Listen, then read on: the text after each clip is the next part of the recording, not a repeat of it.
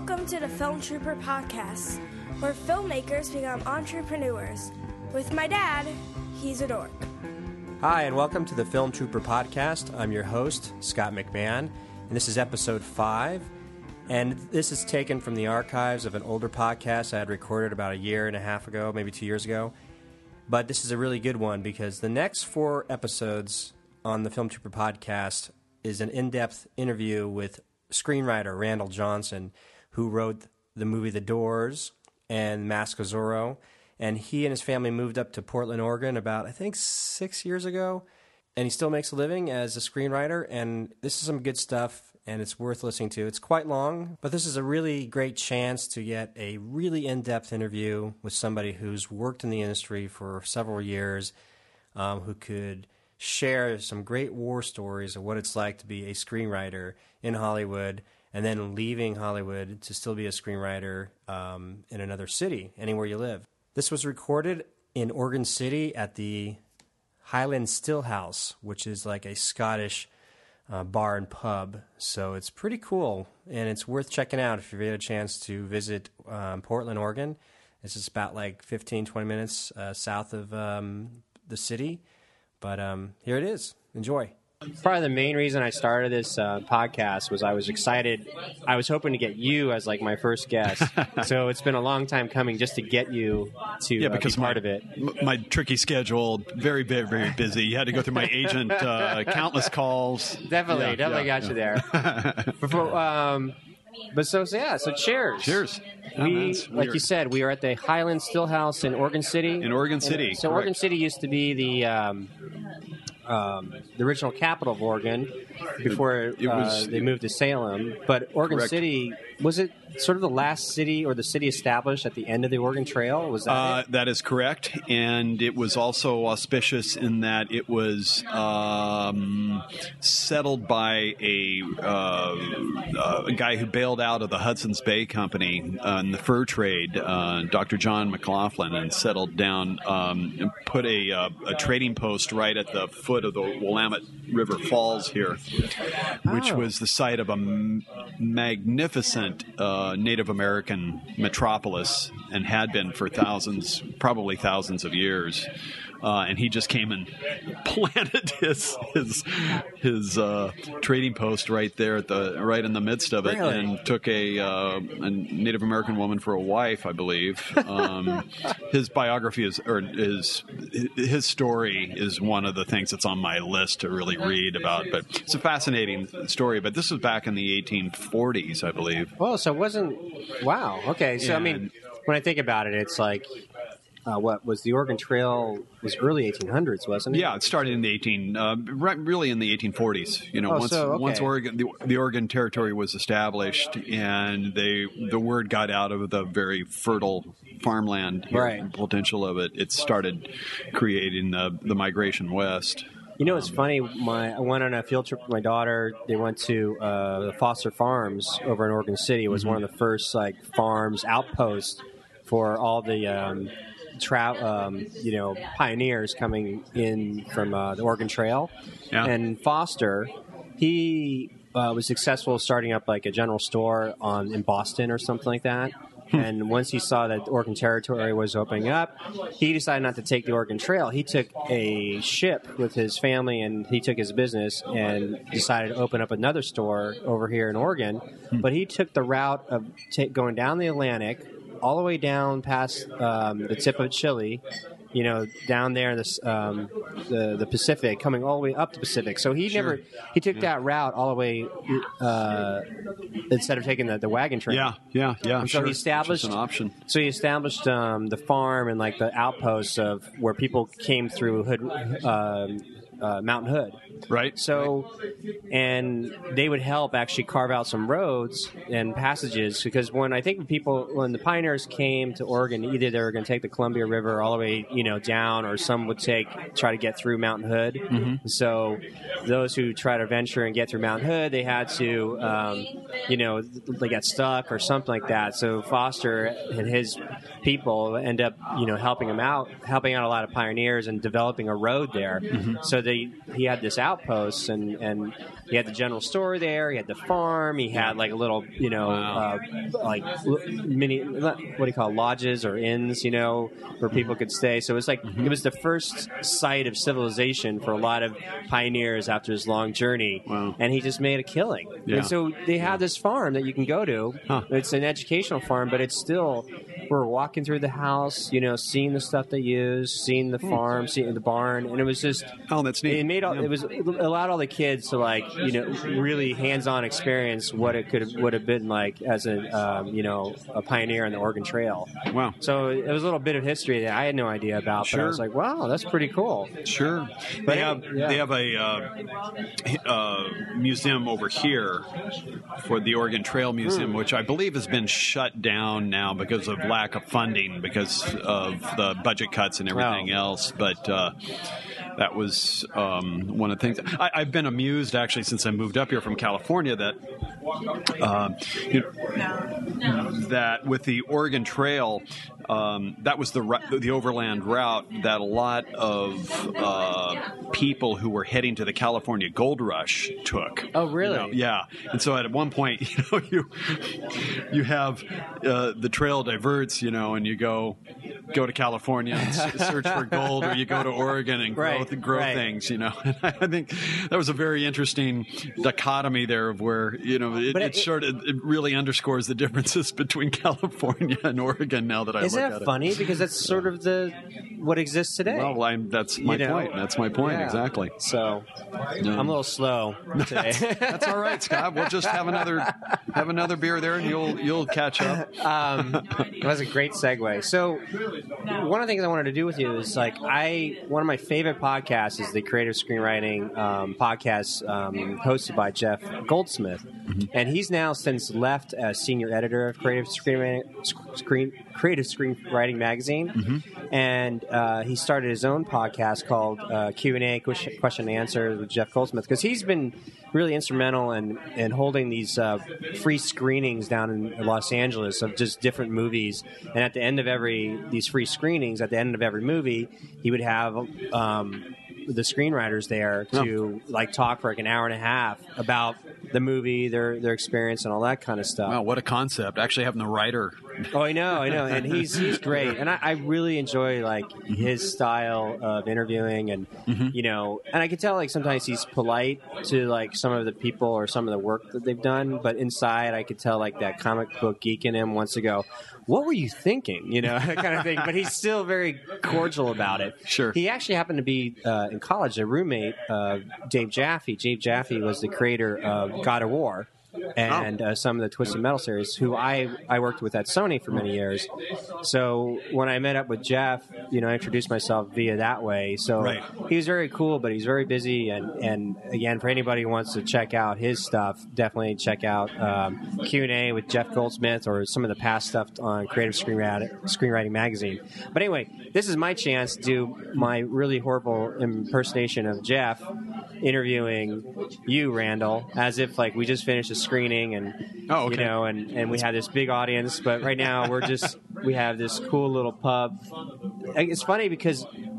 Side note is I normally do my um, podcast down at Maher's Irish Pub. In Right. Yeah, Lake I was going to suggest LO. that for you as well. Yeah. So we go there every other week, my buddy Frederick and I, Uh-huh. and we go down, and he knows everybody there, and Uh-huh. so we're we're regulars there, every, like every other Monday night. okay.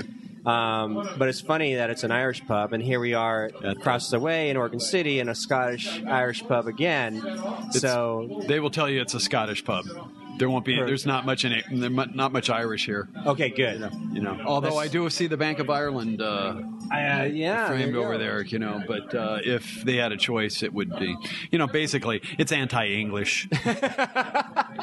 and it's charming. I mean, Yeah. both places are just charming in this like old style bar. So anybody who gets up here, you got to check out these places. Yeah. So we have Maher's Irish Pub and LO. Yeah. And we have the Highland Still House. Still House here in Oregon City. Yeah, So which, any- which, if you're a fan of single malt scotches, this has one of the best collections you will find uh, anywhere, um, in arguably even on the entire West Coast. So this the the Mick and his wife who own the place are huge Scotch files, and they're just. Uh, I have to learn really- more about this. Yeah. I, I have. This, I had this innate desire to want to get into. yeah, tasting yeah, s- more yeah. Scotch. Well, there's part of it. I, I, I was. I honeymooned in, in Scotland, and so that's where Oh, I okay. started. That's where I started, you know, acquiring the taste, and so it was. It was. Uh, It was more of a, you were acquiring. You weren't just because now you were married. You were just drinking more. No, I was kidding. I started. well, I come. Well, I come up for excuses to drink more. You know, and it was- I started drinking. I used to never drink until my daughter was born, yeah, and then I started to drink. Yeah. drink a lot more. yeah. It weighs upon you heavily. so anyway, being the parent. So I wanted to. The first question that Jeff always asks, Mm-hmm. asks is he always wants to know breaking in stories of like how you got started in the business, or what was your like your first paying job, or you know, Yeah. how, how you know yeah how you broke in. Well, I, I, I went to film school at UCLA, and and at that time, I entered the film school there in 1979, and you were basically thrown into a, a little life raft with a bunch of other people doing that had the same aspirations to either be a writer, director, working in in the film industry in one way or another, and Was- so you. Yep. was real quick. Was that time the late seventies? Like, because I know that This is the very late 70s, 79, yeah, so when then- I started. But I was wondering if, like, the early '80s, was it? Um, I can't remember. Was there a golden age of like where where everybody wanted to go to film school? Because I know that Well- there was a kind of a something in the, '60s. the, the film school sort of bonanza uh, occurred in the uh, I would say probably the mid '70s. Okay. and and carried on all through in, into the early '80s, um, and that was basically because George Lucas, Steven Spielberg. Spielberg, Ron Howard, they were all products of film school. Right. You know, Francis Coppola, of course. Palma, you know, all those yeah, guys, right. Yeah, and Scorsese. Yes, the- and- and NYU. Yeah, NYU is NYU, of course. And um, so, and that was it. I mean, basically, we just covered the film school landscape at that time. There was three places to go USC, UCLA, and NYU. right? And for me, I had grown up in the San Diego area. Uh, and I couldn't afford going to SC, and NYU was just about as far removed from a Southern California beach as possible. Um, and I used to go with my dad, who worked for the UC system, up to see basketball games at uh, UCLA when John Wooden was coaching there. So um, that was uh, the, sort of the natural place to, Okay. to go to, and it was vastly um, cheaper than SC. Right, and right. and and actually, what I liked about SC, that there were differences in the curriculum at that time too, which was that if you wanted to be, um, if you if you had a very specific idea of what you wanted to do in the in the film industry, whether you wanted to be a sound editor or an editor or a, a cinematographer or a director, producer, whatever, you would go to SC because they had very clear tracks Okay. on each of those Okay. those specific professions. Yeah. UCLA, it was much much looser, and they were kind of had this had sort of the stigma, if you will, of, of being of creating auteurs. Right, okay. Um, you know, you were you were the complete filmmaker in a sense once you came out of UCLA. But the difference, another difference was, is that you had to fund all your own stuff uh, after after uh, the basic Super Eight class that occurred Right. uh, when you first entered school. Uh, SC that didn't happen. You had to. Um, they funded the advanced projects, um, but you had to compete with other people to get that one or two uh, uh, directing positions Right. that they would do. Anyone could be a director at UCLA if you had the money for it, I gotcha. which to me it was really like the real world. Exactly. Um, much more like the real Didn't world. than Coppola anything. go to UCLA? Yeah, yeah. Coppola Right. came to UCLA. Uh, Jim Morrison and Ray Manzarek of the Doors were there. Oh, okay. Um, you know that was in the that was That's in right, the very right. early '60s. Right. Um, you know, but uh, I mean, there, there's you know Paul. Um, oh um, names. I knew this would happen. The names start fading, you know, from me. Who wrote uh, Taxi Driver? Um, Schrader, right? Paul Schrader. Right. Thank you. Uh, went to UCLA. Um, you know, I mean, the, the the list of names is very long and prominent Right, that, right. that UCLA has produced, and and, and SC as well. So Do you know when I went to uh, UCSD Uh-huh. and um, I was looking around. I went to junior college first. Um, went to um, Palomar College, Right. And the only fame claim to fame we had there was that um, Phil Tippett was Mm-hmm. a famous visual effects artist um, from the Star Wars films, Yep. and his you know all his stop motion. I interviewed Phil when I wrote for the Carlsbad Journal back in 1976. Oh, okay. think, So you know, okay, great, 77. right. So his claim to fame was that he went to that school. Right. So it was a great, you know, two year school. You get out, Sure. You then you could transfer anywhere, and then I didn't know where to go exactly. I, went, I looked at San Francisco State, I looked at UC, USC, Mm-hmm. looked at UCLA. For some reason, I decided of all places to go UCSD, which probably Mm-hmm. wasn't the best choice of film school, but I don't know, it was nearby. and, and near near a beach. Near a beach, definitely. There, definitely. So the funny thing was, I spent a lot more time when I was there because the way they had the the film track was that everything was really dedicated towards the graduate film students. Right. As an undergrad, you were you didn't really get a chance to get too hands on. Knowing that now, I probably should have gone to maybe like San Diego State, which is much more of a more of a vocational approach to the education. But I spent a lot of time with this graduate film student from UCLA who was doing her um, thesis or her work down in UC- UCSD. So she had access to all the you know the editing bays, the rooms, and she's trying to finish her her thesis.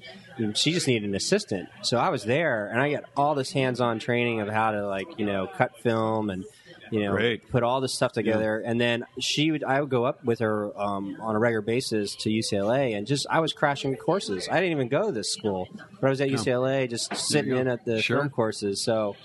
Uh, kind of give me a different perspective of things. Maybe that's Yeah, my yeah, UCLA connection. Yeah. Okay. Well, there you go. Well, um, at that time, again, this is in the late '70s. You know, those were the three places to go. Now, Right. it's the landscape is vastly different. Every almost every college has a, a film department or a media department, Mm-hmm. something something like that. So, I mean, that just shows you how thing things have changed. Um, so. Uh, anyway, I, w- I went through the f- the film program, and at UCLA at that time they didn't have a, or, or the difference. There was no difference between the undergrad and the graduate Oh, programs. nice. Those Okay. days. yeah, those days. Um, literally in my in my second year there, the graduate students uh, rebelled and staged a little um, uh, demonstration uh, and really forced the hand of the school to uh, alter the curriculum in a sense to favor grad students because basically and, and I think they had a legitimate beef they were competing with you know freshmen who were Right. new to the or uh, new to the department uh, for you know the limited amount of materials and cameras and things that we had to do their graduate films Right. and so which were, really wasn't fair so they did an overhaul of the curriculum in my like or uh, they they didn't do it overnight. It actually happened right after I graduated. So basically, I benefited from a, having you know, basically had a graduate education as an undergrad. Oh, okay. Because I, I stuck it out and went an extra year as a, as an undergrad. Right. So I and- and suffered later. Yeah, Okay. and, they, and then they kicked me out and said it's time for you to move on. Because Oh, really? I, yeah, I had maxed out every unit possible. But knowing that, uh, I took every writing class I wanted to. When I first got in there, I was I was hoping to be a director. I, that was my aspiration. Oh, just like everybody else. That's what I wanted to do. That's what I was going to ask you. But So- you you had to fund your own films, um, and I didn't have that kind of money. Yeah, um, right. you Yes. know, um, so I realized that well, typing paper was cheap at that point, and I said, well, shoot, I'm just gonna I'm gonna write and I'm gonna direct my movies on paper, and then eventually, if I get enough clout, I will be able to direct something that I write myself. So that was that was the philosophy. That hasn't happened, Right. by the way, but it has happened for a lot of people that I know. oh, Um, now you wrote. so You uh, were a writer when you were younger too. Like you wrote Well, paper as a. Yeah, I mean, I was I, I started writing like as soon as I learned to write. You know, I just was I had kind of spates where I was very prolific. Third grade, especially. Seventh grade was also um, a big one. uh, but I, I, I, initially wanted to be a journalist. Um, oh. I, I, actually wanted to be Cameron Crowe because I loved Rolling Stone and ro- loved music still when I was in high school. That that's what I was aspiring to be was to be like a music uh, journalist right. of some sort. Um, there was a great writer for Rolling Stone at that point. Um, he, I think he's back now writing some stuff for them again, but named Charles M. Young, who did just some fantastic interviews with like the Sex Pistols and Kiss, and I still have those issues because the writing is just so so funny and insightful and really great, and just inspired me a great deal to be right. um, to be you know, and and this was a, the era too where Tom Wolfe was doing um, you know electric Kool-Aid acid test on the heels of that kind of what is known as the new journalism. Okay. Uh, where it was just wasn't real cut and dry but actually there was a great deal of reportage uh, um, going on and and uh, um, quasi sermonizing that would be worked in by um, the likes of Charles M. Young or um, um, you know the, the, our Gonzo Hunter Thompson right, kind of right. you know people of that sort. It was a new, it was an interesting time to be in journalism. Um, and then I, I wanted to be a magazine, freelance magazine writer, I thought. Yeah. Uh, and then I realized I probably really couldn't make a whole lot of money at it. Um, but I, and I had started working for my hometown newspaper in Carlsbad, California, writing, uh, writing sports for them. And then in the summertime, when I was out of high school, it worked into full time work where I was doing feature articles. So I was interviewing surfers and runners, and and uh, Carlsbad was also the site of a motocross um, uh, scene scene out right. there, and doing some reporting on that. It was just a lot of it was it was very interesting, and I learned how to interview people at an early age, which was a great thing. Then. Um, I knew that I wanted to continue with writing of some sort, but uh, in my studies at school, but I just wasn't sure what kind it was. So I, I, I too went to a community college, MiraCosta. Oh, okay, yeah. Um, just because I was working at the at the newspaper still, and I was getting experience there um, part time, and I thought, well, I'll get a couple more years there experience, and then take classes and get my basic education out of the way, and then by that time, maybe I'll know what to do. And I happened to take a, a playwriting course, and that was very interesting. That opened up my eyes to dramatic writing, and I and uh, I realized that yeah, playwriting wasn't quite it for me, but screenwriting, ooh, that sounded very avant-garde and very cool. So uh, you, that's what I. Do you recall like? On maybe like one of the first moments that you like wrote a piece or a paragraph or something that somebody else wrote and you were able to witness sort of a a positive sort of emotional response from it or is this like a like a one moment like you wrote something where maybe you felt good about it or somebody else's reaction to it was surprising but it, it, it you know what i mean? It's just like it it made you want to keep going or go, uh, or want more of that or or, or feedback well, like that? um, yeah, that's an interesting question. Um, I wrote three scripts when I was at UCLA, three full length scripts, and they were pretty abysmal. Um, but my instructors were very supportive. Mm-hmm. I got A's on them. Okay. Um, uh, oh, yes, yes, that's right for here. Thank you. What do they call Scottish eggs? Yeah, the Scotch eggs. Scotch eggs. Yeah. Yummy. Um, and that was initially, I think, be studying and to doing that, to get that kind of thumbs up from them was very positive. Okay. You know, that, that made a big impression on me. Um, and then once I got out of school, to have some peers of mine to just kind of uh, comment. There's mustard right there you can dip oh, it into. That um, that was positive, but nothing was as strong as getting um, um, the kind of the endorsement of a true professional, somebody working in the business. God, I just mangled this one. This you made it a masher. yeah, it's it's all right. There we go. Mm. Yeah, it's good. All right. Yes. What's it's funny. Um, get my tra- I'm getting my train of thought right now. This is really delicious. I know. so-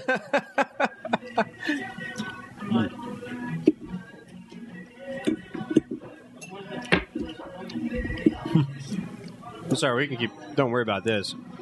I pause. Cut this out. Okay. Mm. This, is, this is good. I know. Telling I mean, this. I mean, this is like your interview. Oh. so it's like, and the food. oh, yummy. Oh yeah, there's more mustard right there. Mm. Yeah, I got some on this side. Yeah, so it's an egg. It's wrapped in sausage and deep fried. Mm. It's really healthy. So, so is it a boiled egg first, and then they put it into like a sausage, and they have to fry uh-huh. that? I think so. Yeah.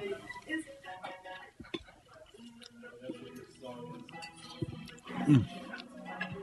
mm I know. I Let me love see it. what this man. beer I'm drinking. You know, This is yummy. it's a great place to be in anytime, but I love coming here on a when it's howling wind out and cold. and, Oh, there you you go. know, and uh, Well, this place is no, located right by the river. Um, right, This is the, the falls. This is the fall. Like, is it the Willamette Falls? Yeah, Willamette Right. Falls. So it definitely has a propensity for the wind and the weather change. So Um, before the uh, paper mill was shut down, certain fumes wafting up from from the mill would uh, sort of sweeten things. and I mean Ah. that I mean that facetiously.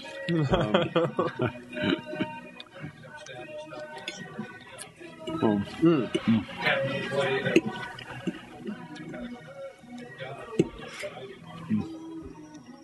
So yeah. So anyway, so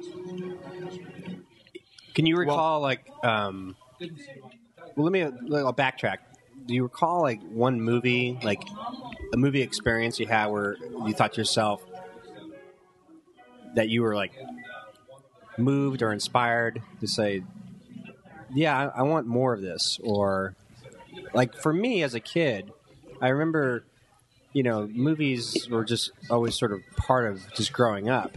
But the first time I remember seeing sort of a, I don't say a, a uh, more mature, non sort of spectacle movie, you know, that I mm-hmm. realized was mm-hmm. different than mm-hmm. what I had seen before, was when my parents, I think, took me to see Amadeus. oh, oh. You know, so I was floored by that movie because I thought to myself, I just went through something that I never thought I would be entertained by because I thought it had to have like, you know, laser guns or cowboys or Indians right. or aliens or spaceships or explosions because that's, you know, that was my appetite. I just that I was second nature.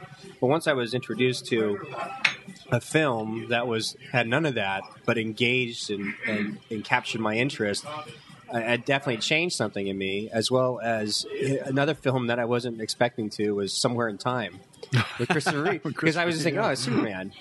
But to me, I was like, "What was that?" And I, that that got to me, and so I remember those two films of all films that sort of Yeah. changed my perspective. And then I remember having um, when I got into college, I wasn't thinking about film. I was thinking about studying illustration and art. I went there for that, but then got sort of the film bug myself, and came across. I had to take a script writing class. It was very, very cheesy, but I remember going to the library at the time. This is before the internet. You actually had to go to the library, Oh, yeah. check out the reference books, Yep. and they had real scripts. And I remember reading Mm-hmm. Ordinary People, and I'd never seen the film. I just read the screenplay. And I remember just it was just turning the page after turning the page because I just had to get through it. But just having that ex- first experience of absorbing what a script looks like, and, and I didn't know what all you know all the little things meant. You know what is mm-hmm. int, X, mm-hmm. well, all that kind of stuff. We start beginning to figure out little code or the language. But I remember having that significant moment as well, coming out of that, going, "What did I just read? What did I just Yeah. experience?" I and I Yeah. wanted to ask you, did you have anything like that? Well, I I did as a kid. Um, this is, I mean, going way back, and I really would have to say that I didn't know the impact that it had on me at the time, obviously, but um, it, it's really almost now that I look back on those times and say, now I understand why I was so moved and influenced by. And, and this is, it goes back to when we first moved to California, and my parents um, were running uh, a beachfront motel in uh, Oceanside Oh. called the Buccaneer, which was um, That's at, right. at Buccaneer Beach, you know, in, in Oceanside, and it. Uh, it, it had all these pirate motifs and everything like that. So my first five years in California, after moving from Utah to were here at the Buccaneer Motel with all the pirate motifs running around there, and I used to, you know, run around there and have, have a lot of fun and meet a lot of different people that were staying there.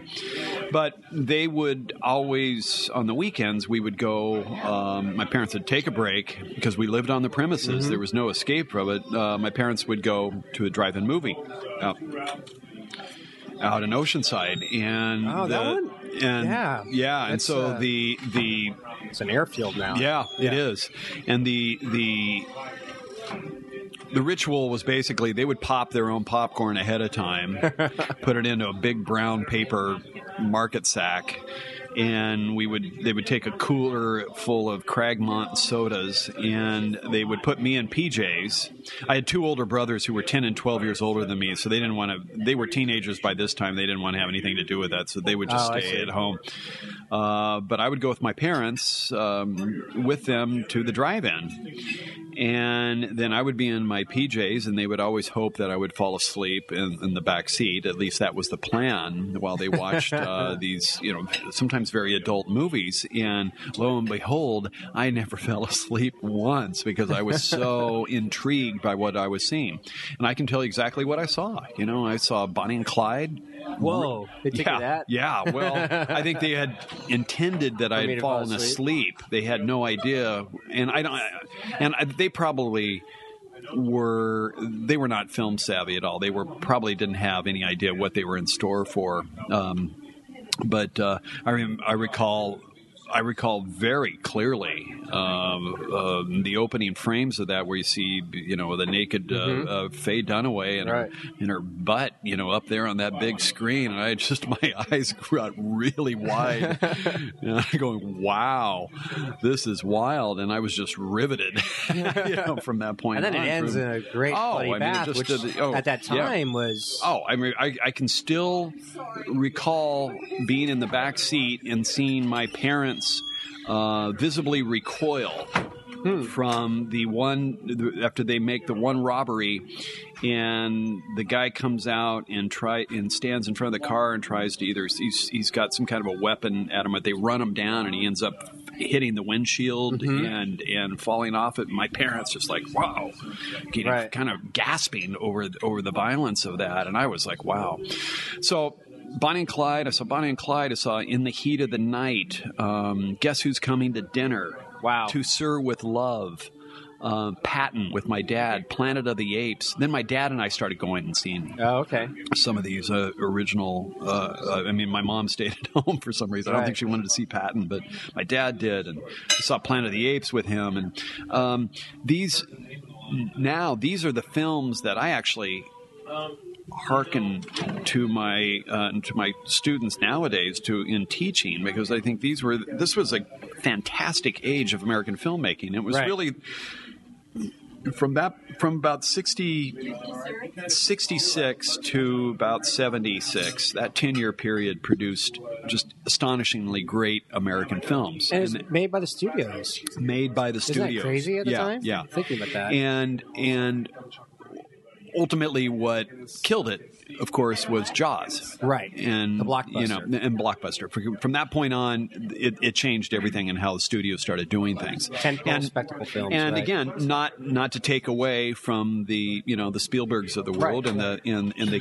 and the geeks you know the film school geeks which who basically started running the business at that point which was great but um, you know prior to that we still had uh, the godfathers and the conversation and chinatown and uh, One Flew Over the Cuckoo's Nest and Five Easy Pieces and The Last Detail, the Hal Ashby's, Harold and Maude, you know, making these movie these kinds of movies, and there was just nothing like it. Right. You know, these so Little Big Man, you know, um, you know, these are these are films that I think still really uh, uh, resonate today uh, hugely. Um, and the studios have sort of lost sight of that, you know, because Right. they were they were really socially conscious, uh, uh, conscious in a lot of ways. Um, they pushed the envelope. You know, um, the subject matter was truly adult. The notion of of, of like um, uh, uh, catering to Demographics. the the, the, pubescent uh, Right. a boy yeah. uh, and action figures and all that unheard of no way Right. no you just you know you didn't do that it was still in the days where you had people like robert evans who was running uh, um, Right. you know paramount apparently in between uh, his his, yeah that Well documented, um, by you the know he he was uh, he still was somebody who had gut instincts you know and Mm-hmm. could do things that um, and in greenlit stuff that that you know that we'll never see haven't seen stuff like that you you can the only way to find it now is you know in the independent realms Independent you realms. know, what do you yeah. think about? Um, there's this sort of a article I read a couple years ago about how like HBO and Showtime, all these the cable network or um, pay per view and the the cable um, channels are now providing that sort of fix for adult drama that um, where the movies theatrical movies have just become like I said tentpole spectacles yeah either of you know um, the avatars fantasy, and, the, the yeah sci-fi genre, or whatever it is, or then, or comedies that are you know the the gross out or, or R-rated or Right. what whatnot comedies, and then you you you have a little sprinkle of independence Mm-hmm. independent films, but the canvas of what's going on in the television spectrum right now, where you have long form, where you can develop a character in a long, you know, a much slower pace and, Mm-hmm. and more in depth, is is why you're seeing like the su- success of like The Sopranos and Mad Men and all these sure, things. So, yeah. so I don't know whether or not that sort of fulfilled the, the the niche or the need that once was supplied during the, the late '60s, mid '60s, in the '70s for what the studios were supplying. You know what I mean? Now it's just got fragmented. I, I don't know. That's sort of a Yeah, I, I mean nowadays everything has gotten fragmented. It's it's really broken down. I mean, we once we entered the digital age, Right. Everything became fragmented, and that's what digitizing analog does. You know, it breaks things down into these little Bits. in, into Yeah. these little bits. You know, this whether it's a sound bite or it's a you know it's a bit of information, um, and that's sort of its job in in one way. So we we we've but we've lost a lot you know, Right. in in the in, in that at the same time, um, you know, it's just it's just changed. Uh, these are the, the, this is part of a larger conversation that we'll, we'll, Right. we'll get into here. That the benefits and the curses of the digital the digital world now and digital culture, but. Uh, um, yeah, I, in answer to your question, I, I would say yes, indeed. HBO, Showtime, AMC running Mad Right. Men and stuff, they are filling a niche now where so many of us are, have a thirst for those great adult dramas. Right. You know, Right. that, that deal with touchy material. Mm-hmm. Um, um, not so. It's not necessarily high concept material, but it's really important material. Um, Right. You know, I mean, for example, uh, HBO recently doing the. They did the the you don't know Jack, you know the Jack Kevorkian Right. story. I knew nothing really about Kevorkian other than just seeing the headlines always about him from that. But you know, Pacino really owned that role, and Barry Levinson, you know, came in and directed it, and it was a really it was a really compelling piece of piece of work. But there was no way a studio would make that make that movie. It would Right. have it have to be HBO, and of course, HBO loves to flaunt the fact that only They can do HBO can, Right. do it. You know, And so so I, I- I think it's great. Um, but you know, again, HBO is part of a larger conglomerate mega monster that they too have to answer to someone, Right. uh, if not their in not only their ratings, but you know it's a corporation, and Yeah. so you know to find truly independent stuff, you might have to even go further out into the margins. uh, and then- but comparatively, still to the main the main studios and the three major networks that we're used to, it's pretty. It's still pretty very. Uh, controversial and exciting stuff Right. they do so Let me get back to. Do you remember like the first time you read a finished script that got you like turned on? Like, oh, I can do this.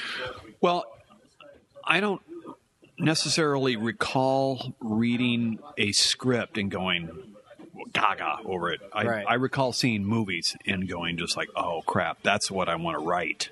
That's you know, and and that that's what I want to do. Um, so we have to remember, you know, as a screenplay is a is a is only a stepping stone to the final Right. the final piece of art you know that it is and it's hard it's hard to admit that as writers uh, but uh, we do have to remind ourselves if you're a screenwriter that it's a it's a way station to the ultimate the, the final product the ultimate vision of Right. it okay so so again in you know i would look at a script and i was like okay all right that's that's okay.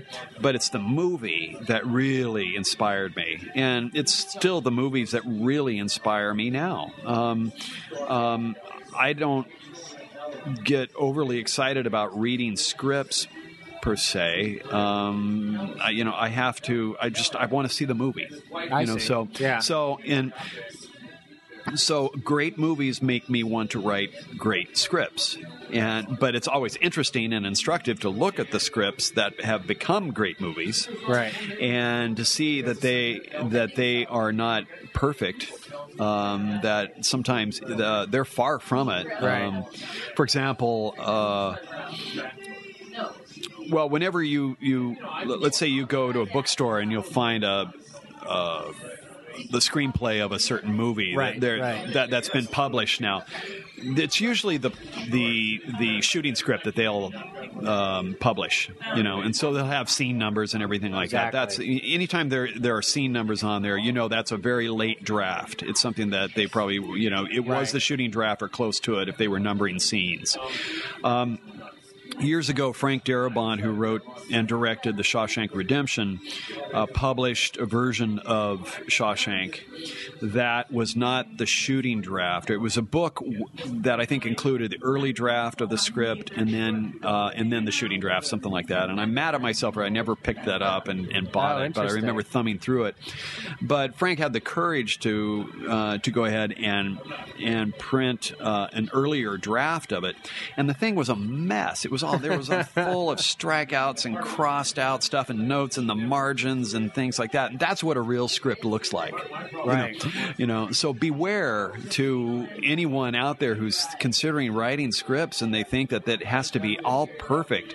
That's just not the case. You know, a screenplay is um, it cannot be chiseled in stone. It really Yeah. can't. It um, it, it it has it is a living, breathing entity, and it will ebb and flow. It will inhale. It will exhale. Um, it will do things you don't expect. Sometimes you have to make alterations due to weather, to cranky actors, to the whims of a studio or a star or director or whatever, for good or for worse or whatever. These are these are just the things that it's constantly in a state of flux and will be until the the film is shot, edited, and screen before a paying audience. You know, that's you know, and that and that's the way it is. And you have to understand that. So you can't be overly precious with it. Right. Um, right. You know, and just think. Um, I mean, if you're starting out and you're trying to write a a, uh, a, a, a great writing sample, of course you want to make it as good as you can possibly be because you want to get your best foot forward. and You want to show people what you're capable of. Right. But once you are working and or in that business, you have to know, you have to suck it up, man, and just know that this thing is going to get mangled and trundled under by the Hollywood machine sometimes, um, and and even in the independent realms, it doesn't matter because um, there was still things are going to be constantly changing because the universe is just throwing you change ups all the time. You know, okay, it's raining. We're supposed to shoot a sunny uh, a scene under sun today in, in blazing heat. Um, okay, the bar is more crowded than than we expected to have our you know the scene where we're gonna yeah right. yeah, no, yeah That's all good. you know I mean These- are yeah. great mics. you know, I mean, these are things where you just constantly you have to think on your feet and you have to be sort of flexible in terms of. So as storytellers too, you have to have the acuity of mind and the flexibility to say, okay, that doesn't work. I'm, I can switch this. I can do it here, and I can shuffle this around, and we'll make that work. And Right. Make it, boom, and we'll we'll we'll fit it for the occasion. When you, know, write, so- do you feel like sometimes I've heard the expression or heard things where sometimes writers discover the story, like it's sitting Uh-huh. up there in a cloud of, of years or of, of moments of inspiration that are just sort of permeating, where they start picking it up, like it just starts trickling down, and they start. You know, like almost invisible ink, like it starts revealing itself, the story and the shape that, even though your your intention might not have been there originally, Right. but as you as it like you said ebbs and flows and evolves you're discovering it and it's almost as you just have to be in the right sort of mental space or capacity to grab hold of it and and and sort of um, let it i guess like yeah let it evolve Yeah. and i don't know if um, oh yeah oh this is good yeah i'm good this is good stuff Thanks. so i was wondering if um, so like when you're so you're in college, you were taking the writing, the screenwriting class, I guess, and getting feedback from your professors. Mm-hmm. Um, do you remember like sort of the first um, permeation of like the i- the germ of the idea for your first full length story that you were like, you know what? This would make this would make a good movie, and I think I got a you know you've heard uh, writers or that, what's that term? I got a beat on it. And I got a beat on it. Yeah.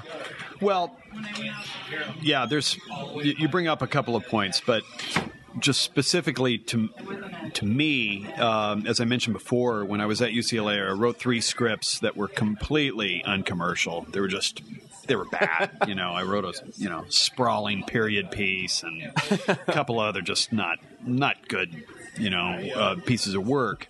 Um, and then I graduated and I knew that I had to, um, in order to get somewhere, you know, to get a get ahead in the business, I had to make a conscious effort to write something commercial.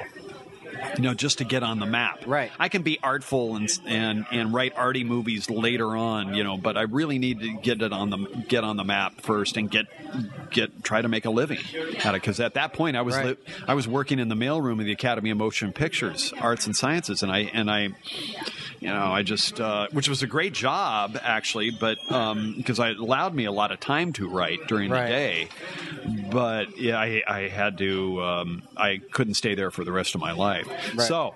Um, so I said, okay, I'm going to write something commercial and tr- and write something that could actually get made, you know, for a relatively low sum of money. So at that time, which that translated to write a horror film. Right. Okay. So then, well, okay, how do you write a horror film? Or uh, even at that time, it's like, oh God, everything's been done already. Right? You know? so I was really looking to do something uh, different. Um, and so what I wrote, uh, I wrote a script in that summer um, called Slaughter Alley, which was about a haunted highway or haunted a stretch of road, of rural road that was haunted by the ghost of a hot rodder who had been killed on it back in 1962. Right. And so he races up and down it in the middle of the night um, in his 57 Chevy Bel Air, you know, running people off the road and claiming souls. And uh, yeah. I mean, as, you're, as you're explaining this, I can yeah. completely hear the twangy guitar right now. Oh, yeah. Oh, it was, it, I mean, oh, that's, yeah, Link Wray, you know, the cramps. I mean, it was very music inspired in that right. sense because it, you know, just like those great big Detroit steel iconic cars, you know, mm-hmm. from the, you know, from the late 50s and 60s '90s, all the muscle car era and stuff. Um, you uh, you know you hear the that that big guitar sound as well, the Ventures and you know all those Eddie Cochran and all these yeah. these the the rockabilly sound and stuff. Um, is it Eddie Rebels? No, Eddie. Um, they did Rebel Rouser, or he was oh, just a oh, guitar yeah, artist. Yeah. Eddie something. But anyway, Yeah. almost like a more of a punk version of that.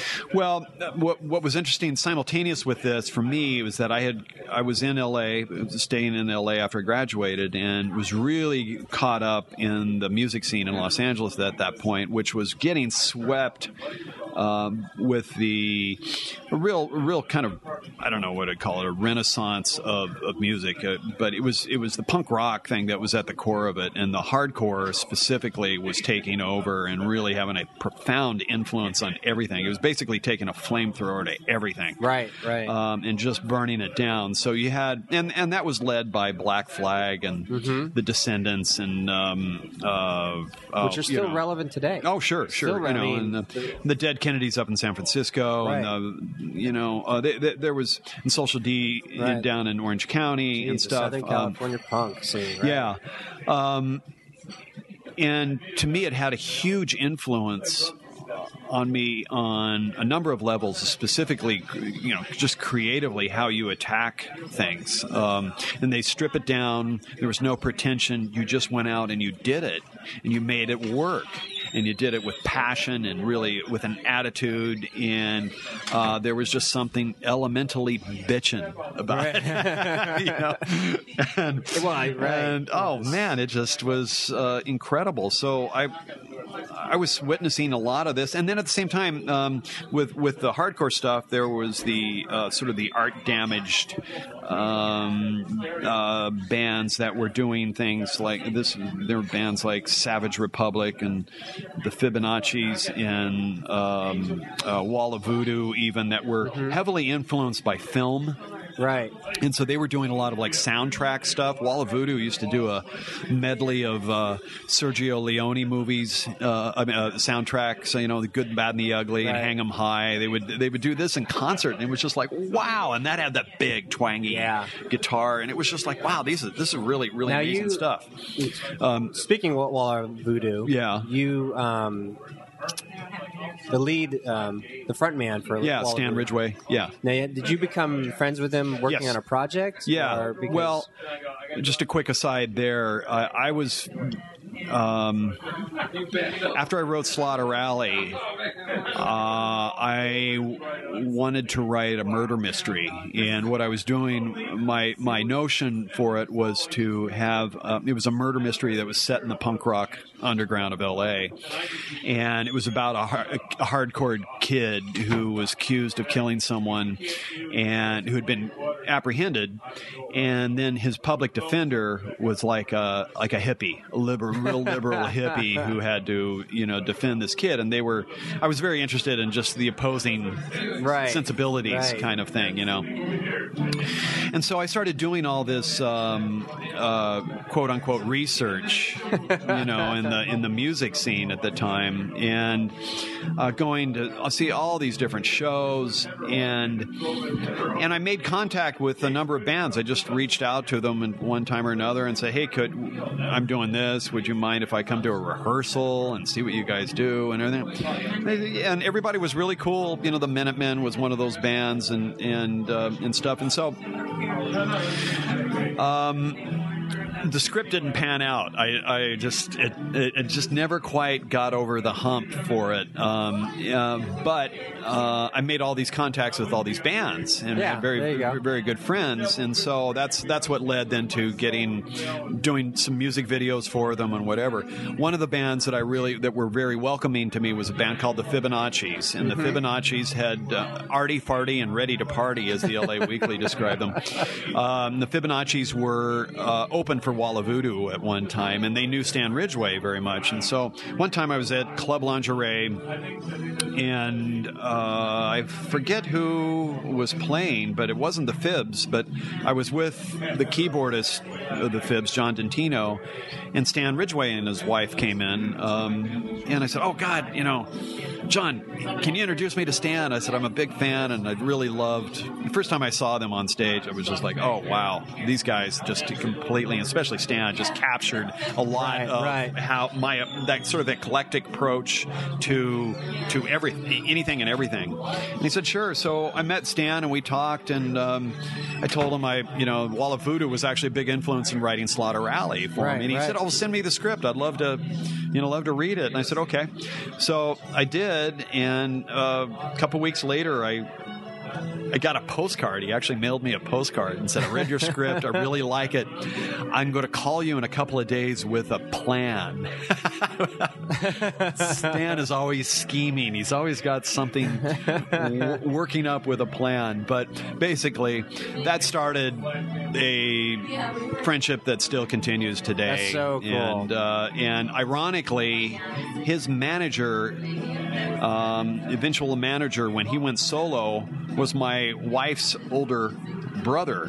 Um, but I, I, even before I started dating her, Yeah. I knew Chris, but I didn't know he was related to Kate when we How- first met. It was just really crazy. some, so. Stan, Stan and Chris, they both argue they, they they like to take credit for introducing us. us Interesting. But you're together, like, but- but, it sounds like it was just already in the. it was already in the, in the works. It works, was a pretty, in, yeah, yeah. But um, uh, I was going to add w- one of the things that intrigued me about the music scene at that time, especially in the rockabilly circle that Oh, you would yeah. see, was that when the Blasters were playing, and, and there were There's a a number. name I haven't heard in a yeah, while. yeah. There were a number of bands that were. You know, there was the Stray Cats that were the real big They commercial broke out, but there- yeah, there was some other. The Blasters were the big, the ones in the LA scene, but there were there were some other. Los Lobos was really kind of a rockabilly influence and all mm-hmm. that. But, but anyway, they would bring out these these crowds that you would see them come up and they pull up and they're their vintage cars, and these guys would come out in their pompadours and their in their jeans and t-shirt and their their cuffed jeans and their cowboy boots or whatever, and, they, and then they would have their their girlfriends in the poodle skirts and the and uh, the Bettie Page kind of you know hair and and all of It's that. funny because it's it that scene is like it's an like a greaser scene, but like the Right. pool skirt. Like you said, it's it's not like it's not like a Happy Days cutie. It's it's a little bit the edgier. It was a- it- Pa- with it now. It's like tattoos everywhere. Right. granted it was a little edgier then Mm-hmm. but it still struck me i was still rather amused by it because to me it it, it they, they still struck me as kind of like the posers you know because there had been the real the real guys Oh. that's me thank you Okay, hey, we're back. We just took a little dinner break. But listen, we were talking about Slaughter Alley. Right, Which, right. by the way, so it was like one of your first scripts. yes this is my first attempt to write something commercial yes But that story is dear to your heart because we've been working on a little bit launching your site, sla- slaughteralley.com. correct Now, just to let you know, I'm going to take another crack at that map, I think, because I've Oh, learned okay. since since we met last year, Uh-huh. I've learned so much about like launch, how to you know make some websites, how to do just my job recently. I've just Right. been working in Flash lately, so Oh, and like okay. all this other Yeah, stuff. yeah. I'm like, oh my gosh, I think I can go back and like fix what I kind of oh okay attempt to do. But anyway, that's in the back burner. But one of these days, as things get cleared up, I think I have a a way that I can make that thing launch. oh that's great So- that's great But again, it, th- that's just my interest of like learning stuff like that, and, and it each year I, I get more and more knowledge, and it's like, oh wait, I can apply this now. So- Sure, sure. Anyway, so you write Slaughter Alley, Right. And you had two other ones. Now, during the process of like writing these scripts, and you were trying to make it something commercially uh, viable. Um, was there any moments in there where you felt like I don't know, like you felt your groove? Like I know that sometimes I write stuff like it's a lot of times it's painful, but sometimes you get these magic moments where you just feel like when when it's completed or something, or like, wow, you know, I did it, or I could see this, or something like that. yeah um Like the question is, where do you find your enjoyment in the writing? Because if you've Well- done it so long, you, obviously Yeah. there must be some grain of. Um, Well, it, Slaughter Alley was was fun to write, and I've and I've done multiple drafts of it over the years, and uh, it looks like I'm going to be doing another one here maybe sh- very soon because I've got some interest in it yet again. Um, it's the script that refuses to die. It, uh, it's it, this is what I was saying that you know scripts are alive and breathing, and this is uh, some kind of like a, a monster that just lurks in the sl- primordial slime somewhere. That every now and then somebody keeps coming back and coming back to Right. it and saying, "Wow, isn't, it, you isn't know." that like the story of like uh, Lawrence Kasdan when his one of her early scripts, The Bodyguard, and Costner, you know, saw it on his shelf, something like one of his early early scripts, Yeah. and he said, "I'll grab that," and they made that. But it was you know things like those stories where they take they've just been around for so long. Yeah, you know, I mean, look, the, the lesson I've learned from it is that nothing is ever dead in Hollywood. Um, it's just uh, you put it in a drawer for a while, and then you know, six months, a year later, bring it back out, show it around again. Um, that's if it's a spec script, but Right. Well, then again, even that now it's like lead it in, um, bled into the actual finished films with what Lucas has done with his Star Wars films. yeah, And I just read somewhere the new Blu-ray release. Right. He added some more like dialogue to Darth Vader in Return of the Jedi, where he like screams no, like during the uh, death scene of like Yeah. the Emperor or something. And so fans are like again like, "What the hell are you doing?" wow, So anyway, so Yeah, even in well- a film form, it has life and it breathes and sure, sure, yeah, and that's interesting now that that it's come to that to where it's so accept uh, uh, easy and accessible to be able to get to make you know slight alterations, nip and tucks here and there, and all that. I mean, that's the that doesn't surprise me. It's it goes back to the. I think it was Ezra, Ezra Pound who said, uh, uh, you know, nothing is a poem is never never finished; it's abandoned. And uh, so, I mean, I think that's apropos for any kind of art. You know, you just. Uh, including scripts, at some point you just got to abandon it because it's it's never quite done. It will always be a work in progress. You've got to make a T-shirt of that and have like those ready for like those writer conferences and stuff like that. Yeah, I never thought of that. That's actually I mean, pretty good. Um, you've seen these like uh, cute like shirts like bustedtees.com or somewhere Right, that have some right. really funny things. But anyway, yeah. I think that's a great, great little So what? What? Like nothing is ever finished. Just It's like- abandoned on the just, back. It's just something like abandon it. So oh. like this, you know, and they give like the little web, you know, like a website in the back, and something to like t-shirts that are specific to that market Right. of writers. But Yeah. people like who want to like walk by and goes, "What does that mean? Abandon it." Because then it strikes up a conversation, like you know, Right, just sure. enough. Like, what the hell is that that Yeah, term or that yeah. phrase means? yeah. So Yeah. That's Anyway, interesting. Um, well, anyway, uh, uh, kind of back to the to the question. Um, my was it the inspiration or Well, you just like when you're I- working and Yeah. you have these moments of like where you just feel like you're like you're the shit. Like you're like you know what I mean? Like you feel like you're like oh my gosh I'm a genius, but or sometimes you don't. you know? Well, I, I, I, I- think if you ever start thinking thoughts like that, you're you're Doomed. really asking for it. You're doomed. You know, um, that's the day you really start worrying. I really think I had the good fortune one time to meet uh, David Lean, you know, director Oh, wow. of Law- Lawrence of Arabia and stuff, and. Uh, uh, a friend of mine was assisting his uh, restoration of Lawrence of Arabia, and I was. Um, she knew that I was a big fan, and she uh, arranged for me to meet him at and, and sneak in on a screening of it. That Wow. Spielberg and a few other people were there, and so he came back and shook my hand there afterwards. But she told me later that he had told her this story about when he was directing Lawrence of Arabia, and the day came for him to shoot the scene where. Very late in the movie, where Lawrence is leading um, uh, uh, the the Arabs on the on uh, cutting a swath through the Turkish lines and heading straight towards Damascus, and then he has to make a tactical choice of either wipe out and slaughter this Turkish column that had just had raped and pillaged a village, an Arabic village, or move on to Damascus in greater glory and the, Right. the, the, the, the smart tactical thing to do. But Lawrence opts succumbs to the thing of where he goes and massacres the Turkish column, right, and sort of satiates his uh, his his need for bloodletting in a Right. way, and and uh, Lean told her that the day that they filmed that scene, he drove the the limo came and got him in, at his hotel, and then they drove the, the, hour and a half out to the to the location or wherever it was. Lean got out of the car and looked at you know the hundreds of extras all in uniform and costume you know waiting waiting for his his first command you know and he looked at all these people cast and crew just looking at him and he got struck with the with diarrhea. Just immediately had to jump back into the car and, and told the the chauffeurs to just take me back to the hotel.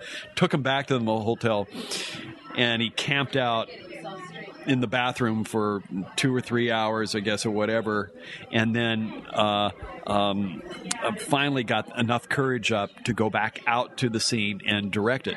But he didn't. He, the The point was he didn't have any idea how to direct that scene, oh, and really? he was so struck with with fear and insecurity that you know he was crapping in his pants. I mean, he just was literally. I mean, he just got struck with, and so he said. Uh, he said to my friend Jude that. Uh, you know, that just goes to show you it can hit anyone, anytime. Right. You know, it's just it's it's always when you're when you're when you're putting yourself out there, there's a there's a great risk there that you're that you're Right, taking. right. You're overcoming a great amount of fear there, or or you you're embracing the fear. You're crossing over. You're taking these big risks and stuff, and so it takes great effort to, to do it. But he said somebody like the implication was somebody like him who's got all these accolades and stuff like that. He's sometimes they just don't know how to do it. They're scared. They're Yeah. scared too. You know.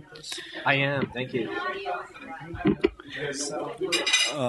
and so so I always thought that was that that was a great story. I felt very privileged to have heard that, you know, secondhand. Right. You know, um, uh, and and and so anyway, back to what we were talking about. If if you, you know the t- the times where you're really starting to feel cocky and think, "Damn, I'm good." Right, right. um, is uh, you know that's where you, you could be into a little bit of trouble. My best, probably arguably my best writing is probably stuff that I was mortified that I wrote. You know that I was scared. I was scared really to pass on because I was afraid of the reaction it would get. That people just think, "What are you thinking? Are you out of your mind? For God's sakes, we're paying you all this money to write this dreck. You know, you pretentious." You know, son of a bitch, or you know, whatever, art damaged, uh, you know, kind of geek. Um, you know, all these, all you know, all these thoughts run through your mind. I mean, it's just you know, racing. Your, your mind races with a lot of irrational, ir- irrational stuff sometimes. But um, I think that, and and again, fear and insecurity can paralyze you Right. when you're when you're working but the key thing is to have enough of it that it keeps you on edge and it keeps you vigilant and keeps you always um, uh, uh, wanting to take a risk you know enough just enough to where you won't settle for the ordinary and the safe but at the same time you know it you don't want you, you, you just want to push yourself just en- just enough, you know, Right. just so to just keep yourself on edge with it. You know, don't settle for the low hanging fruit if you can. Yeah, yeah. And that that is, I, I think, a really uh, um, you know a really valuable lesson. When when you start feeling like you're dialing it in, and oh, I can do this behind my back, you know, then I think you're kind of losing something. You're losing a passion. You're losing um, you're losing the healthy fear uh, of of your stuff. I read something recently about um, um, uh, it's it's it's in a book called the uh, I think it's in this book called the War of Art. Um, that's written by uh, a novelist and screenwriter. Uh, it's the guy that wrote uh, Bagger Vance, and don't ask me his name because I couldn't summon his name right now at the moment. But he he was quoting or or using the anecdote of um, how how actors, especially famous actors, choose their roles, why they make the choices of, and he noted that many actors respond to that question by saying, "Oh, I, he was citing uh, on the actor studio, inside the actor studio." Okay. Um, and he said, invariably they get that answered that question: How do you choose the roles that you that you do? And what prompts you? And invariably, they answer, um, "It scared me." Oh, You know, the good and, ones. yeah, Yeah. yeah. And I chose because it scared me. So, translation is that it was something I haven't done before. It was challenging, and I wanted to rise to the occasion. I wanted to meet that challenge. You know, I wanted to do something that I haven't done before. Right, right. You know, and go, you know, boldly go where no man has gone before. You know, with the be it the Starship Enterprise or your screenplay. You know, I Um, was up in, uh, until three thirty last night working because I was scared of um, not being able to um, wrestle Flash, the program. I, I'm trying to learn this program, Yeah. Flash, and Yeah. like I don't know it. I'm online. Right. I'm learning as I'm going. Yeah. and it's such a high learning curve, Uh-huh. but it's still it was a challenge, and like I don't I don't feel necessarily tired because I was motivated all last night Sure. because this just sheer desire of like I've got to learn this, I've got to figure this out. How did you? How do they do this? How do they? And then just because of that desire and wanting to know, Mm-hmm. and then you, and then getting to that place where you kind of break it, where just like you accomplished it, where where you started and where you end up. It's such a far journey, but you're like, wow, I did it. I was kind of scared jumping into it because I didn't know how I was going to get, you know, where where to start. But as you finish and you found out you could actually do something or finish uh, a task, that's always uh, you know satisfying. Yeah. So I guess for me, that's so now coming back to is like you have this. Um, you have three scripts that you've abandoned, yes, yes, yes. and well, so right, yeah, So when- consciously. so when was the first? What was the first gig you had that um, that was like a, where you got paid as a screenwriter? well, um, actually, I got I got paid to do a rewrite on Slaughter Alley. So what what Oh. happened was I wrote it um, then that summer of '82, I think it was, and then. Uh, I gave it to a friend of mine who had gone to film school with. Okay. Um, It's actually a former roommate of mine, Richard Green, who's now a uh, very powerful agent at CAA, actually. Um, there you go. See, there you go. And Richard had, at that time, uh, aspirations to be a producer. And so he was working um, for a true producer, a real working producer. real working And, producer. As and that's I a love, guy named Bill Finnegan who made TV movies and such. Um, as opposed to those you know who are in our Hollywood. There's a lot of producers. yes, But- yes, yeah, but like true. a true working Yes. paid yes. Yeah. produ- same. produce- exactly. producer. Same, and you can apply that to writers and actors and all of that. um, um, so uh, I'm going to order another uh, pint ahead. here uh, when he comes back again, but I'm just keeping one eye on him. Um, so what happened was. Um, Oh, Oh, can I get a no? No. Yeah, okay, but no, no. I actually I, I want to go for something a little redder. Yeah, and the color. You you you had a nice pour. You were took into someone there That's earlier. the, um, the Nelson O'Reilly, the rye IPA. oh, really? tonight. Yeah. Oh, it is an IPA. Is that red? Really? Wow, wow, that's If you're looking interesting. for something that's red, that's going to be maltier, Yeah, yeah. um, I would recommend getting the Orkney Skull Splitter. Okay, then. Oh, that. Oh, the skull splitter. You've had okay, it I've had it, but I've had it in the bottle. You have that in draft? Okay. Oh, you do. Okay, I don't want to go. I want to get stick with the draft. Then, do, do you have a the the thistle? Thistle. Yeah, yeah. They bring that. Thank you. Uh, actually, can I just get some water? I just need to get us hydrated here. Um, so, Richard, I gave the script to Richard because he said, "Let me let me take this to the producer I'm working for, Bill Finnegan," and um, he said, "I think you might like it," because Richard read it and really liked it and thought, "Wow, this is this is cool." And so I said, "Great." Um, so he took it to his boss, and lo and behold, the boss loved it. And they um, optioned it uh, from me, and then they What was that feeling like? it Like was that first it's surreal? just it's you're through the roof you know you're just uh, it's just an exciting wonderful feeling and you could just feel like wow i could do this the rest of my life Do you have like it's th- all uh, uh, there's like a, a, a moment of uh, thank you. oh thanks is there like a moment of I don't know where all of a sudden like your whole future is right in front of you? Oh, yeah. like boom, that instance, like Yeah. oh, I'm, on, I'm on my way, and bum, bum, bum, bum, bum, and all this Oh stuff. yeah, yeah. yeah, You line it up right, real fast. you, know, you can just see it. You know, like billboards on the on the on the freeway. Uh, man. How is that? that's good. That's good. You want to try that? Yeah, let me just give it a quick sip. That looks Um, very frothy. yeah, it's a, a nice head on that. Mm, So, good beer.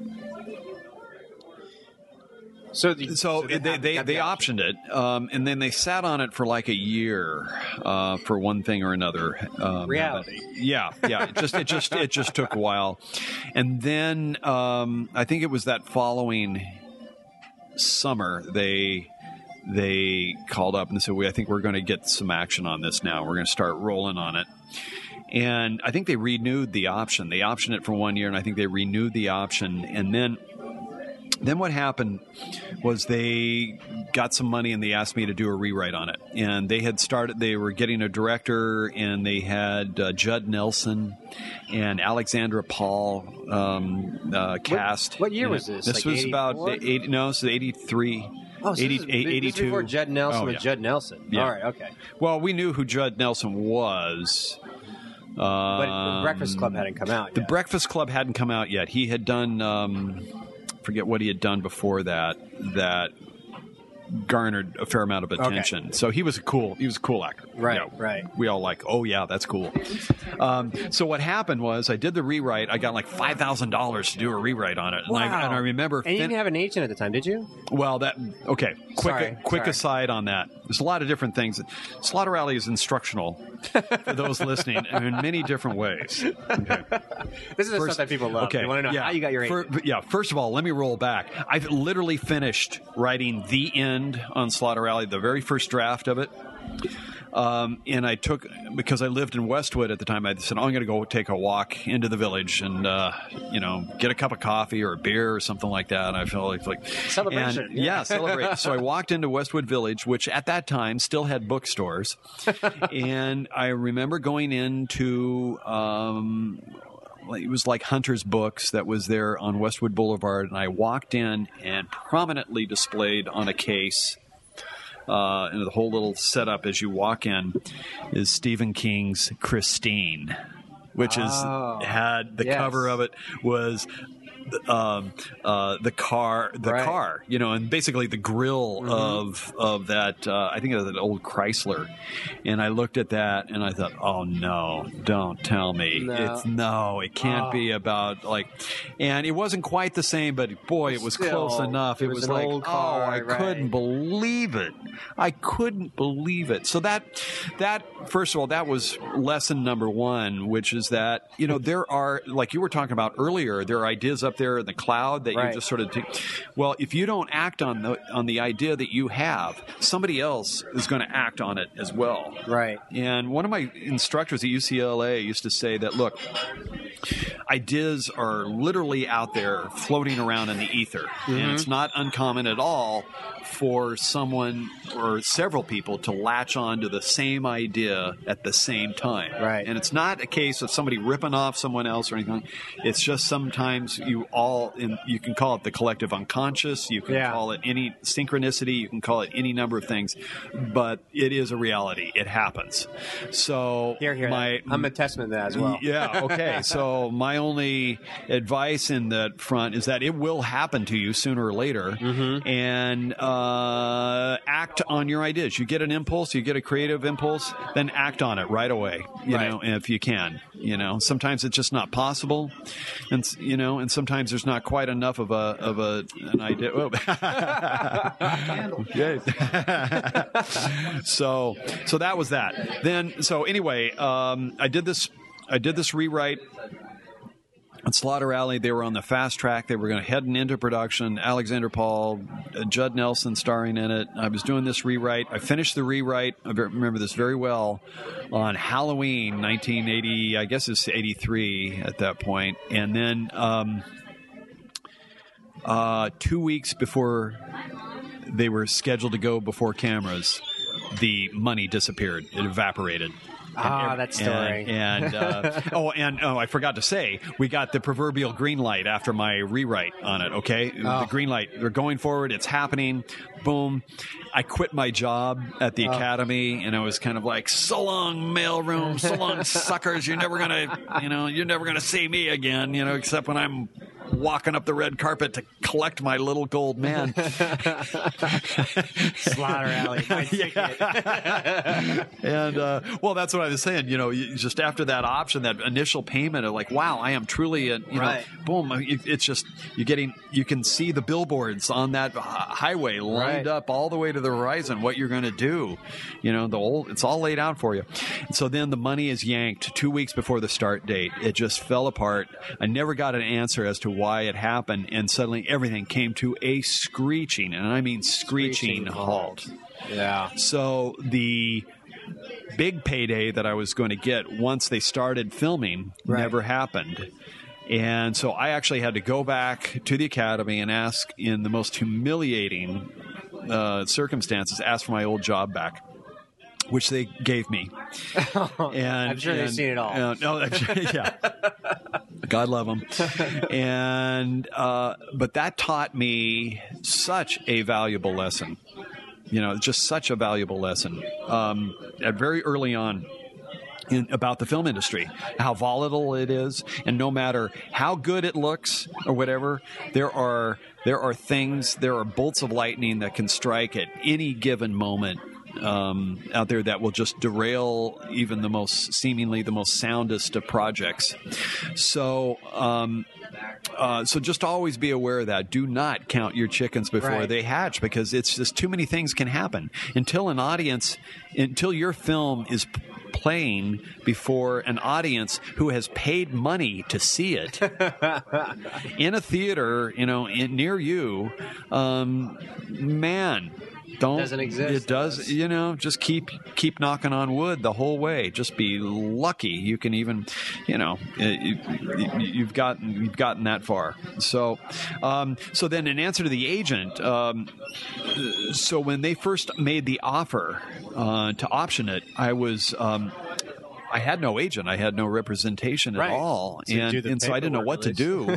yeah. So um, uh, through some friends of good friends of mine, um, they knew they they recommended an agent to me. They made a call to him, and this guy came in and negotiated a deal. And suddenly, and this was another valuable lesson I learned: the the figures that they were offering me directly were suddenly twice as high as I ultimate after the agent got into the into the business. So he basically negotiated a better deal for me.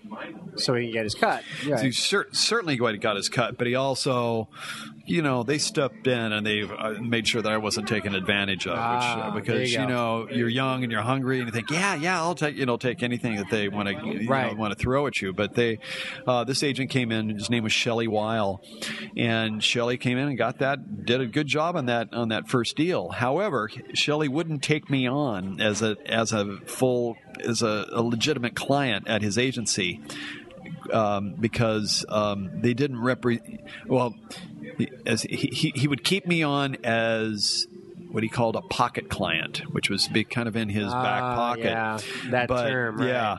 But I wasn't a regular client yet, based on the merits of a quote unquote uh, uh, exploitation script.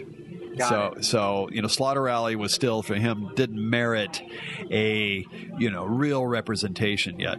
So, so that's how. So I had, I was his pocket client for a while, and so he wasn't going to do anything for me. He would be there to negotiate a deal for me, but I wasn't going to be able to get out and meet other people and or or move on the success of, of or the limited success of Slaughter Alley. So what happened was I went back. I had my took back my job at the at the mail room. Fell into a deep funk of a depression where I was like xeroxing my face every day and you know because thinking I am never going to get out of here. I'm going to die an old man in the mail room, you know, and all all, all this stuff. It was just oh, it was so depressing.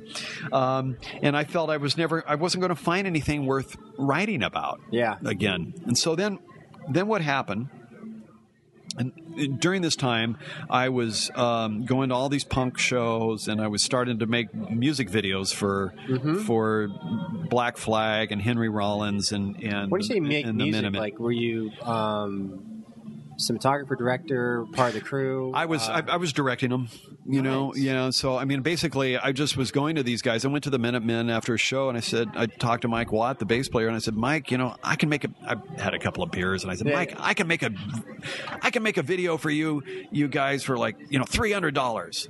And Mike said, "Okay, let's do it." do you and- do you recall the, any songs, the, the videos that you've done? Oh yeah, it was uh, uh, for the Minutemen. It was uh, "This Ain't No Picnic," um, and then we uh, in the same session we shot. We went down and they were performing live that night too. We were shooting on a weekend, and so we shot on a Saturday and Sunday, and then they sh- they were performing Saturday night at a big punk rock show down at the Olympic Auditorium in downtown LA, which used to be a an arena for like uh, you know old wrestling Right. gigs and stuff like that. It was just a concrete slab, and uh, Perfect. so uh, we had all the camera equipment, and everything, and I had the crew, and we were all young. I said, "Look, I'll pay everybody. You know, we'll, we'll, you guys, let's get some pizza, and let's go down to the frickin' show, and we'll, we'll, um, Shoot, shoot stuff. What would you shoot? and, and we'll, and we'll shoot. Um, I said, I want to shoot them doing um, uh, this. ain't- Um, uh, ain't talking about love, which was their cover of the Van Halen opus. yeah. You know, Van Yeah. Halen's first big hit, "Ain't Talking About Love," and and when you know when Van Halen performed it, uh, it's like six minutes long, Right, You know, right. and then it finally climaxes with you know, "Hey, hey, hey," Yeah. you know, and that whole.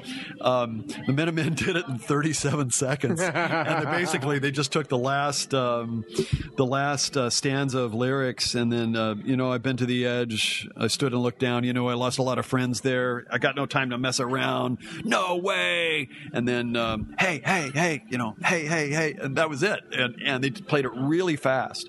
So I told the Minutemen, I said, let's let's do this live. You know, I mean, I'm going to shoot you guys Right. live performing this, but try to perform it at the tempo you remember recording it because we had no playback really Right. you know No, i had a right. cassette of the song that i was playing back for for the stuff earlier in the day and so um um, and they said okay and i said do, do one other thing the song is so short just play it twice so i have time to switch camera positions because i had two cameras and i said i just want my two guys to switch you know angles so we can get full on coverage right? And and he said sure you know we'll do it. So so we get down there we get and it's this big punk show. There's like half a dozen bands on on there but they were pretty high up in the in the order. And so we we were there and we were right on the edge of the proscenium and they had all the camera stuff in there. And, I, and they told me where it was going to be in their set you know and so i said okay. And they gave me the signal and i said roll the cameras And then they started playing the song and the guys were, were were shooting, and then the song ended 37 seconds later, and then and I said, "Great, now we're going to switch." But they just went right back into it without any break, and I said, "Mike, no, no, you know, give me a break." And, and, and D Boon, you know, on the guitar was just I remember him just kind of shrugging, like, "Oh, Hey, sorry, man. dude, you know, rock and roll, punk rock." and so I, I had um, uh, good my good friend Bill Judkins was doing uh, second unit quote second unit, Right. which was basically he had an old spring wound Oh, no. Bell and Howell 16 Right, right. millimeter camera that was like the leftover from World War One or something, you know. and uh, and Bill was right next to me, and I remember he just scrambled up onto the stage. He just clambered up there right away, and as, as soon as they started doing the second version, and uh, got behind them, looking out at the Ah, audience, and got a great got a great angle. My other friend John Hart couldn't do it because the camera was too um, too big. He just Yeah, couldn't get it up. It was an Arriflex and. so Bill got got these great shots, but the problem was Bill's camera was so old. The the the spring on the camera um, uh, is it would get lower in the wind. It would start slowing down. So when the film starts moving slower through the aperture, you capture more action on each frame. So basically, when you project it, everything starts speeding up. It's like an old silent film, Right, You know, right. and so the last footage bits of them.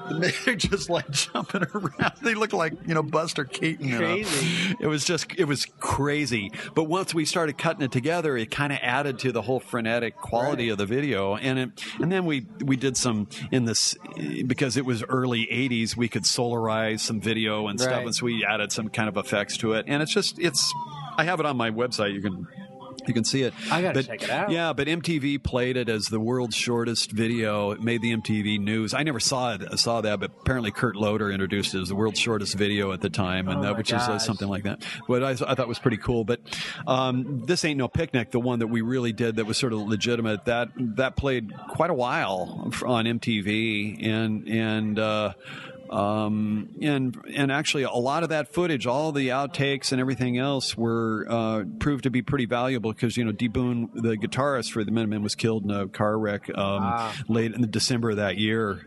This is '84, and um, you know it's great having some really good, great images of him Right. performing. Although we don't have sound on on it, but there's some really crisp stuff. And then I did another one for them. Um, no. Th- yeah, later later that year, um, uh, this ain't uh, not this ain't King of the Hill, uh, which we shot on video at the time, and we had a Steadicam for that. We really stepped up, you know. um, so um, So you did all this stuff. You so know. you were um, what what doors did that open for you? Well- do you do you think that um, or that you saw on top of your writing? All right, sorry, we're back. Okay, Okay. so, you've done you Well, making what- punk rock videos. Yeah. So what I was so my my idea at the time was like, okay, cool. I'm I'm I'm getting my some, some directing experience now doing these these music videos, you know, and uh, and it was again, it was real, real shoe string budget It kind of stuff. rock. It was totally Yeah. punk rock. Um, but SST Records was really happy with the Mm-hmm. with the uh, the Minutemen videos, and so they started talking to me about doing something with uh, with Black Flag. That was a pretty then, big deal. Yeah, yeah, it was because they were Black Flag basically ran SST. Right. At the time, it was Henry Rollins was head of it, wasn't he? Cause No, well, well, yeah. uh, because it- wasn't the original? well- yeah, the, my memory's old. Black Flag was always Greg Ginn. and- Okay. And and Chuck Dukowski, but then Chuck eventually left. Um, and just continued to sort of run SST, but but Greg Ginn started SST Records, and he was the guitarist for Black Flag. Okay, And so Henry, excuse me, was not the original yeah, no, uh, vocalists. There were several before Henry, um, but he was the one that finally stepped in and became really the face of Black Flag, Right. because Henry really relished, I think, being the the front man there, Yeah. and and he was, uh, you know, a formidable personality, um, and so who formed the Circle Jerks after that? Well, the, Chris Morris, and he he would been Chris Morris was the original uh, vocalist for Black Flag, right, okay, and then he um, and- he sang on like Nervous Breakdown and some of those really that that very first uh, EP 45s that they did. Um, I was and at- then and then he went on to be, he left and to start Circle Jerks. I was up at uh, uh, Skywalker Sound a couple Uh-huh. years ago, Uh huh. And they had a project there. They had all the original masters for the Black Flag, um, you know, albums. That they were- Really? they were remastering, Oh wow. and it's it was just classic. Look at this box they were showing us, Oh, like this project they were working on. I'm just like That's interesting. crazy. Black Flag Uh, meets yeah, Skywalker Ranch. Yeah, yeah. Wow, there's a there's a clash of stuff right there. But, um, um, and that's you know, that's another story, Story. working with, with Okay. Henry and, and, and all that. But you know, by, my, I was hoping that w- what this would do would would give me continued cred, Mm-hmm. you know, as a director, and then my writing career would be kind of moving along simultaneously, Right. You know, with this, so that eventually I would be, I could parlay it into a thing where I write something and say, okay, I want to direct this, okay, and and hoping that somebody would give me that option, uh, would give me that chance.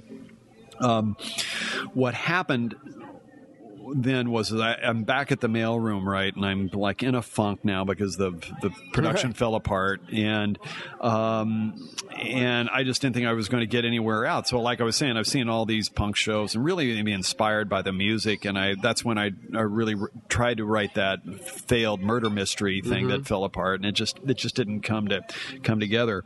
So I also started a record label shortly after this too, Wow. but that that but that was a little further down the line, but. Um, so anyway, still in working there, um, I ran into another old friend of mine that I'd gone to film school with. There you and, go. And he said, um, "What are you doing?" And I said, "I'm, fuck, I'm licking stamps in the mailroom, dude. I'm kind of I'm like bummed." And he said, "Well, whatever happened to Slaughter Alley?"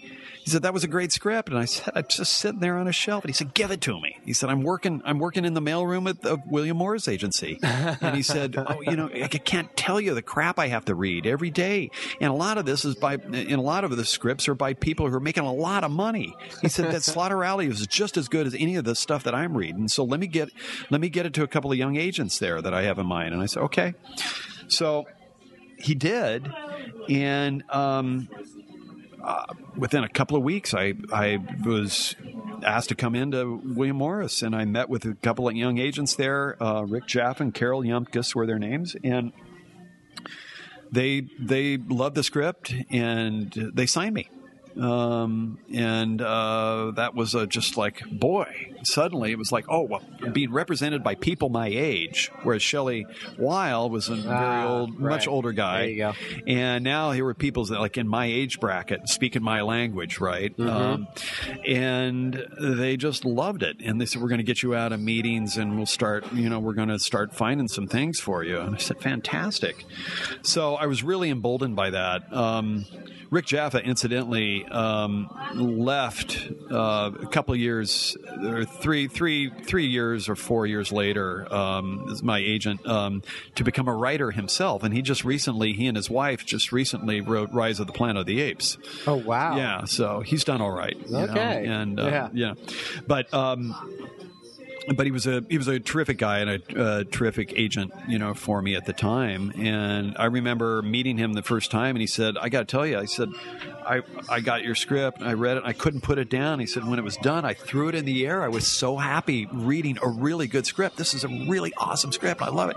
You know, and this was just like, "Oh God, thank you." Hearing stuff like that Right, right. from somebody really in the know, Yeah. you know, who says, "Oh, we're going to take this and we're going to we're going to we're going to get you some work, you know, based off of it." It was still under option with the company that Ah, had, right. so it was tied up. They couldn't go out and try to resell it, but they said, "We're going to we're going to use this as a calling card for you and get you out there now and start start there you go. yeah, and start you know things." So that's um, that's what what led to my first bit of employment, which I can tell you about now, or we'll hold until We'll, next we'll time. take it later. I think Yeah. we'll wrap it up for tonight. Okay. I think this is great. This is this is better than I expected. But Oh, uh, I mean, because it's I feel like there's so much more. There's so much more we could talk about, and I think that the uh, the audience of one, whoever's listening to this podcast, Yeah. get a real good kick out of it. Okay. But um, yeah, so let's wrap it up, and then Sure. um, we'll catch up another you know week Sure, so. we've kind of jumped around all over the place with music and, and Yeah, but it's good. It's- it's oh, still good stuff. uh, let me finish a thought though, which was Okay. maybe you can put this back into the context that it really should have been. Okay. in. When I was earlier talking about going to these the shows and like the seeing the blasters and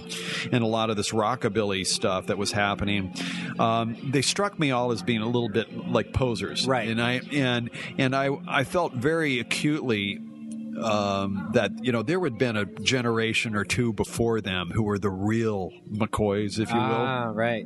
that were the real the real rockabilly guys, the guys who were sniffing glue and racing their cars at three o'clock in the morning and like uh, you know drinking.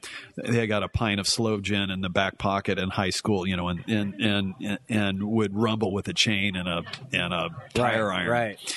and I always was thinking about, boy, it'd be really, it's amusing to, th- what would happen if some of those guys came and met up with these kind of poser Right, right. rockabilly pussies, you know, and, and really come to rumble. What would happen? You know, what would happen to these kind of posing guys who look like really tough? Right, right. Uh, you know, if the real McCoys showed up one night on their doorstep. So that was kind of an impetus to start writing Slaughter Alley. It was like, Interesting. really, what would happen if the past came and visited upon the future? Yeah. And how how would either hold up? You know, It So, is cool.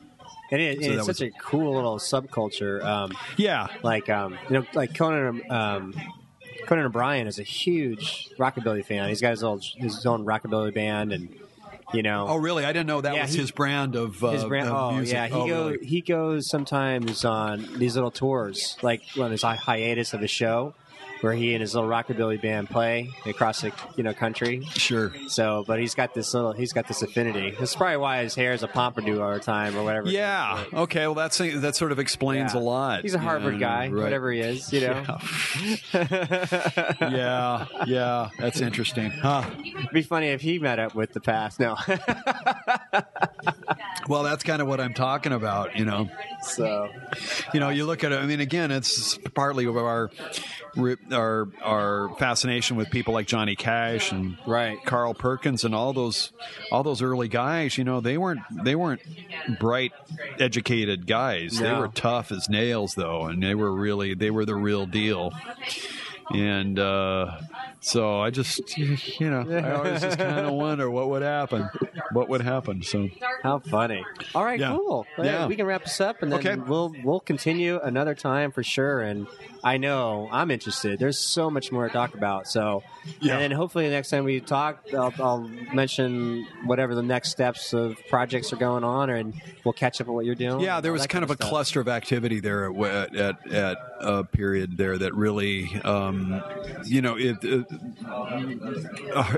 career in Hollywood is very streaky. It can be like Mm-hmm. a like a hot streak in sports, you know, where if you're if you're hot and you're you're working it, then Work you know it, work yeah. it, you know, surf that wave, you know, uh, Like that because term. Yeah, yeah, you yeah. Um, because you never know when if if another good one is going to come or not. Right, know, you know. right. Again, things that it- Hollywood is always throwing the changeup ball at you. So I'm mixing my my sports metaphors. I know, you know, we got about three or four of them in the span of uh, two or three sentences here, but I think you get the gist of what I'm talking about. I like it. you lost me on the wave when I was just my brain started thinking about the wave. Okay, yeah, no, that's yeah, good. yeah. All Well, right, cool. Okay. Well, All right, Scott. uh, Thank you. yeah, we'll catch up later. Cool. Bye, guys.